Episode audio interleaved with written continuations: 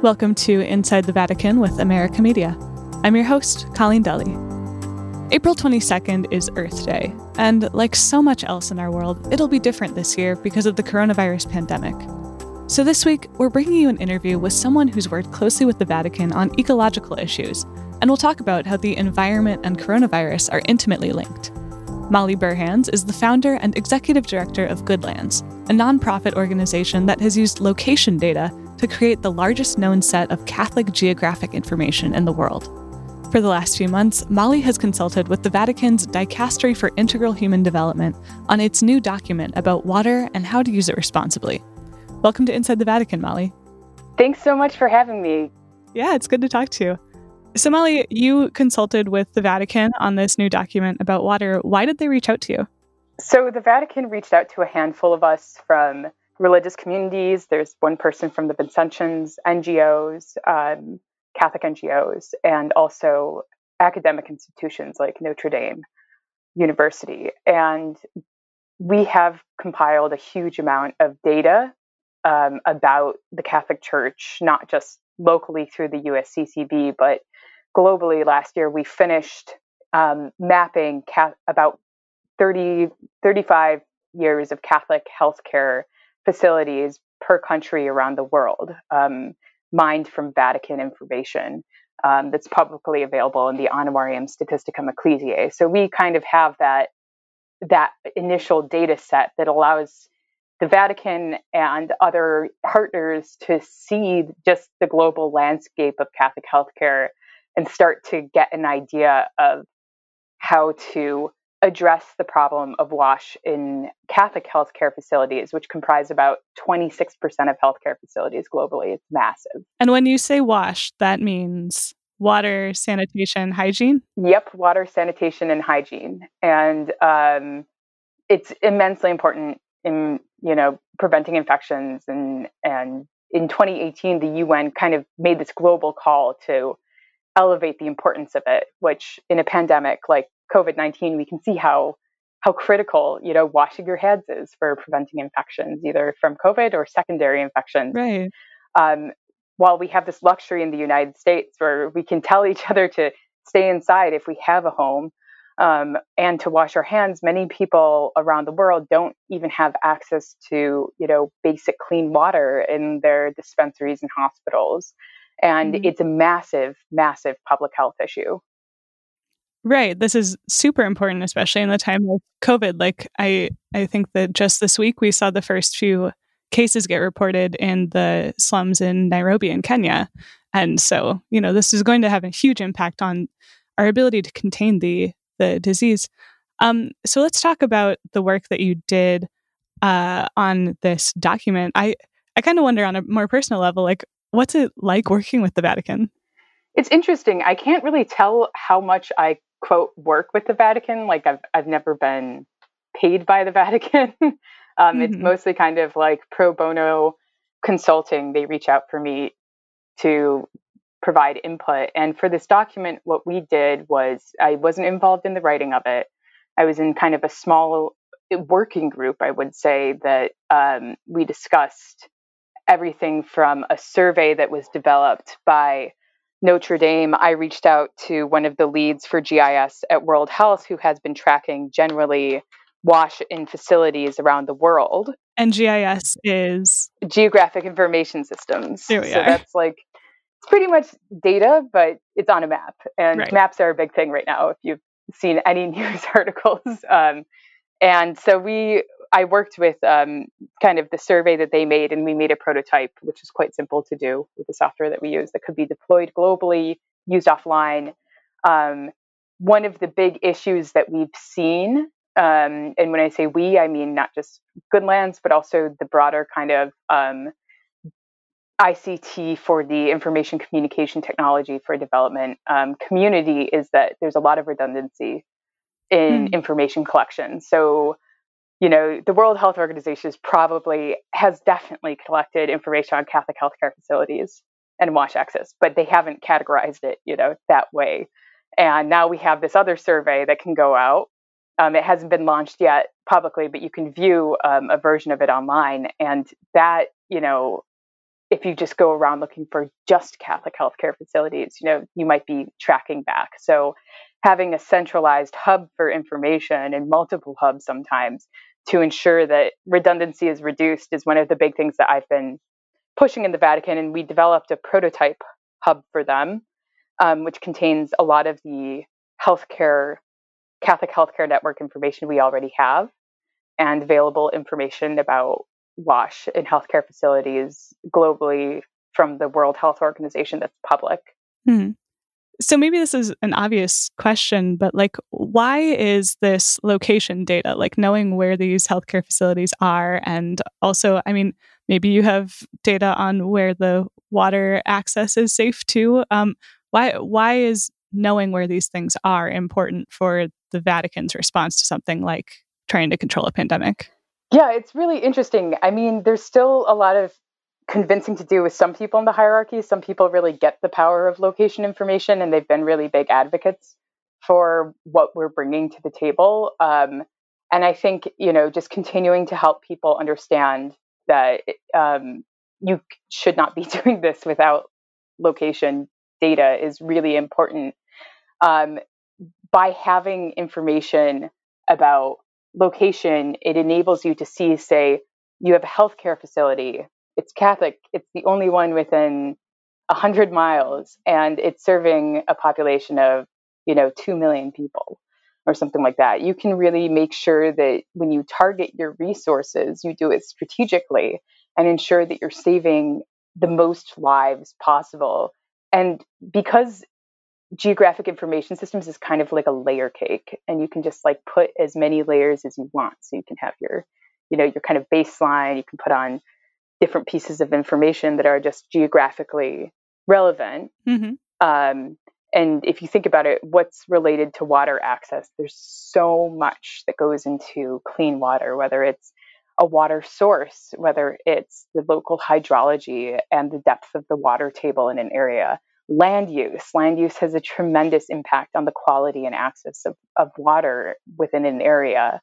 Um, you know, local infrastructure. Is this a slum? Is this a town that has a water pump? You know, this kind of stuff, which is not, you know, globally consolidated, probably the, the largest global consolidation of information, geographic information is that's open source is OpenStreetMaps um, information, but still, you know, starting to layer these in on the local level even helps you um, get a picture of what you need to do to ensure that a program works on the local scale. Another thing that's really important about location information is proximity to other projects and being able to track that. So imagine if you have three healthcare facilities in an area, you know, serving a bunch of people, and one group decides to support WASH in one of the facilities and they had no infrastructure, and another group does the other, and another group does the other, and they're all pretty close to each other. You know, you get to ask the question should we have consolidated these efforts in this local area and maybe, you know, help someone else um, who wouldn't have any access? So it's, it's really so much about it is strategy. So it sounds like a lot of this is about like being able to use resources efficiently, like in, in the most efficient way possible, so that you're not redoubling your efforts.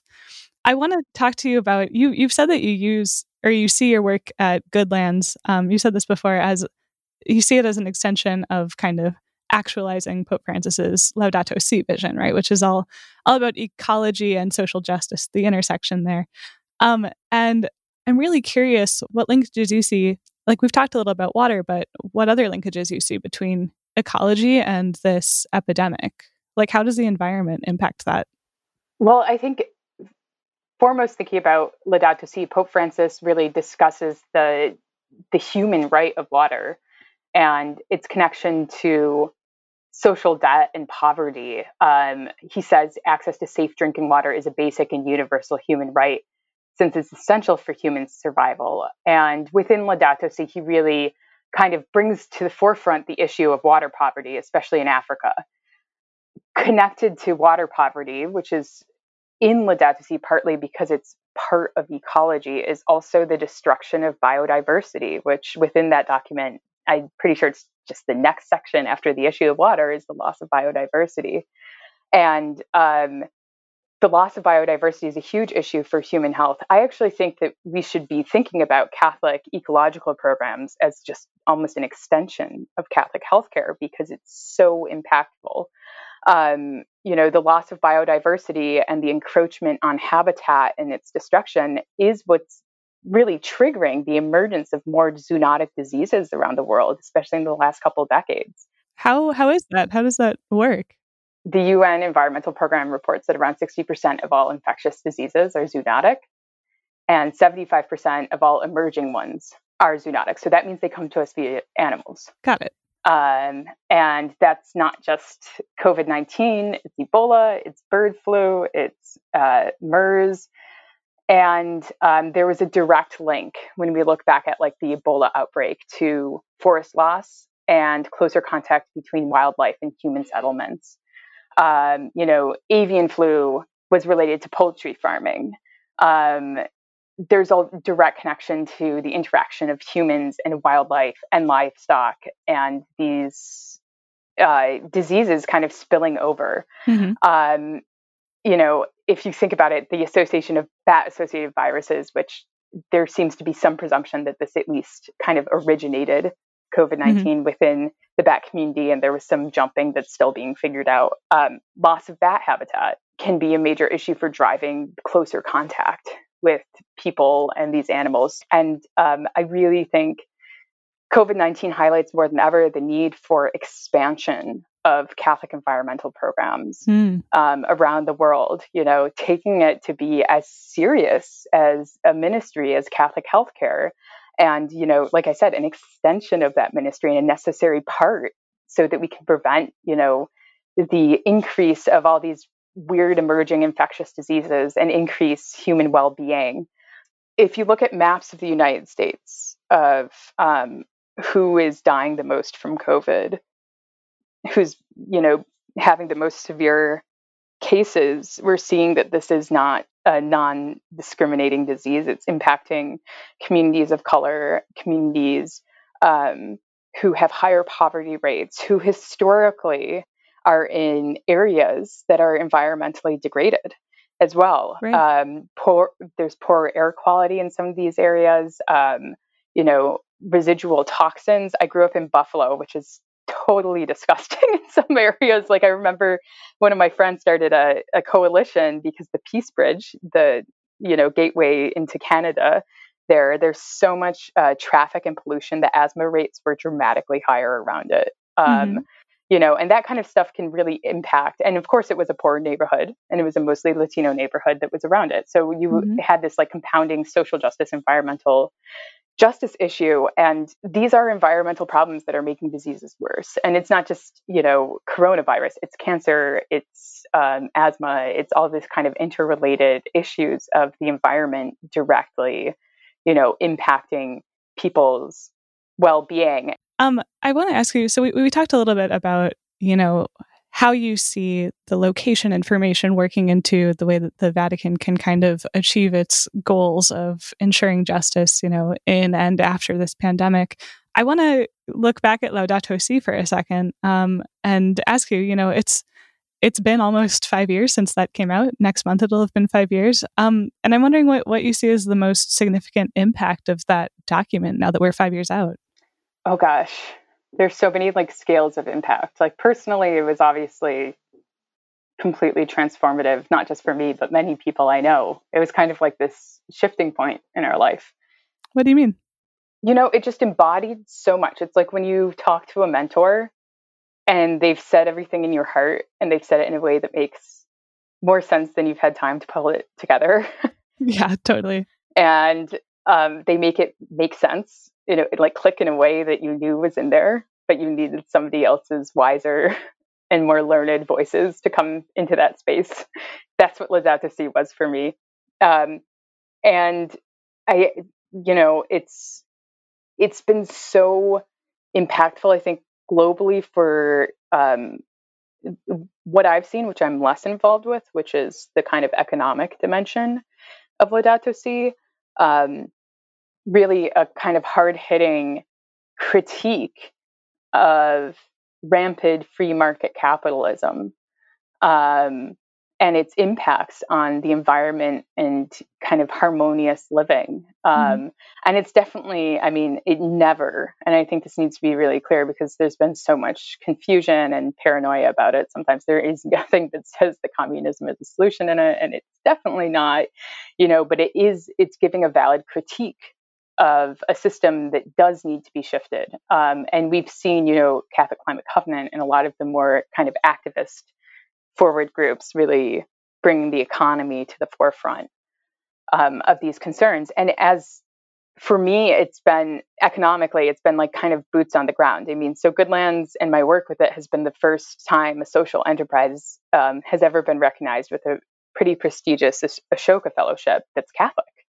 Um, in the United States. This has never really happened before. And the space of Catholic social entrepreneurship and trying to figure out you know new finance models new ways that we can imagine our our place as uh, charitable within the economy has been like this wild adventure for me um, uh, kind of at the forefront of that space but um, and it's still definitely developing but that's that's been part of it the economic dimension obviously the environmental dimension five years in i'm disappointed um, but my expectations are very high i want to see catholic conservation be on the scale of Catholic healthcare. I want it to be the glo- largest global network. right, right. Much like in healthcare, yeah. Exactly. and I'm disappointed because we're still seeing, uh, you know, pretty much every Catholic NGO I, I know of, we're still seeing a massive lack of serious resources being funneled towards Catholic environmental organizations. You know, there's a lot of people I know in this space. It's just, you know, kind of uh, brutal mm. the amount of work um, and kind of what you're subjecting yourself to with so little. Um, like all of our funding right now is secular. Wow. Yeah. Um, and, you know, I just won the UN's highest environmental award. Congratulations. Thank you for representing an entire continent and the first time a faith-based organization is is represented and it's kind of like it's strange how mm-hmm. little support there is in the space. Um, but I think people just don't understand it yet, you know. And even Laudato Si is really hard for people who don't think systemically because they aren't thinking, you know, that connection between, say, a healthcare support and environmental support. There's this kind of chasm, or we can wait for it later. You know, the environment can wait. We've got this emergent issue, um, mm-hmm. and it's always put on the back burner. I think because of that. Do you think that you know obviously this water document was in the works before the coronavirus pandemic came out, but it was uh, pretty explicitly linked to it, in, at least in the introduction. And it sounds like you have a lot of ideas for how to how how these things interact. This you know water access, health care, but also like environmental care as an extension of healthcare. Um, I don't know. I wonder if there's there's any signs of hope there for you in in it being linked. There is tremendous hope. So the feedback from like the people in the working group I've been involved with, from CRS, from the NGO world especially, has been like this is really moving people. The, the Vatican's voice is one of its most powerful um, kind of assets. When it says something is important, more people kind of look in that direction. More people start funding programs in that direction. More NGOs take notice, and so um, from from what I've heard is that the the kind of people who are doing more of that, the implementation of this rather than tracking or developing tools to understand the global landscape and be strategic, like they are seeing a massive shift already based on the Vatican's, um, you know, supporting the uh, implementation of WASH in Catholic healthcare facilities. So this is really exciting. Molly, I feel like I could, you know, talk with you about this all day. Um, I want to congratulate you on the work you're doing, and, and thanks for making the time to come on the show. Thank you so much. It's been a pleasure to be with you. Molly Burhans is the founder of Goodlands. You can find her work at good-lands.org, and I'll include some links for further reading in the show notes. Inside the Vatican is a production of America Media. This episode was produced by Sebastian Gomes. Inside the Vatican is mixed by Noah Levinson. You can find in depth and up to date Vatican coverage at americamagazine.org or follow us on Twitter at INSDE Vatican Pod. That's inside without the second I. For America Media with Gerard O'Connell, I'm your host and producer, Colleen Dulle. We'll see you next time.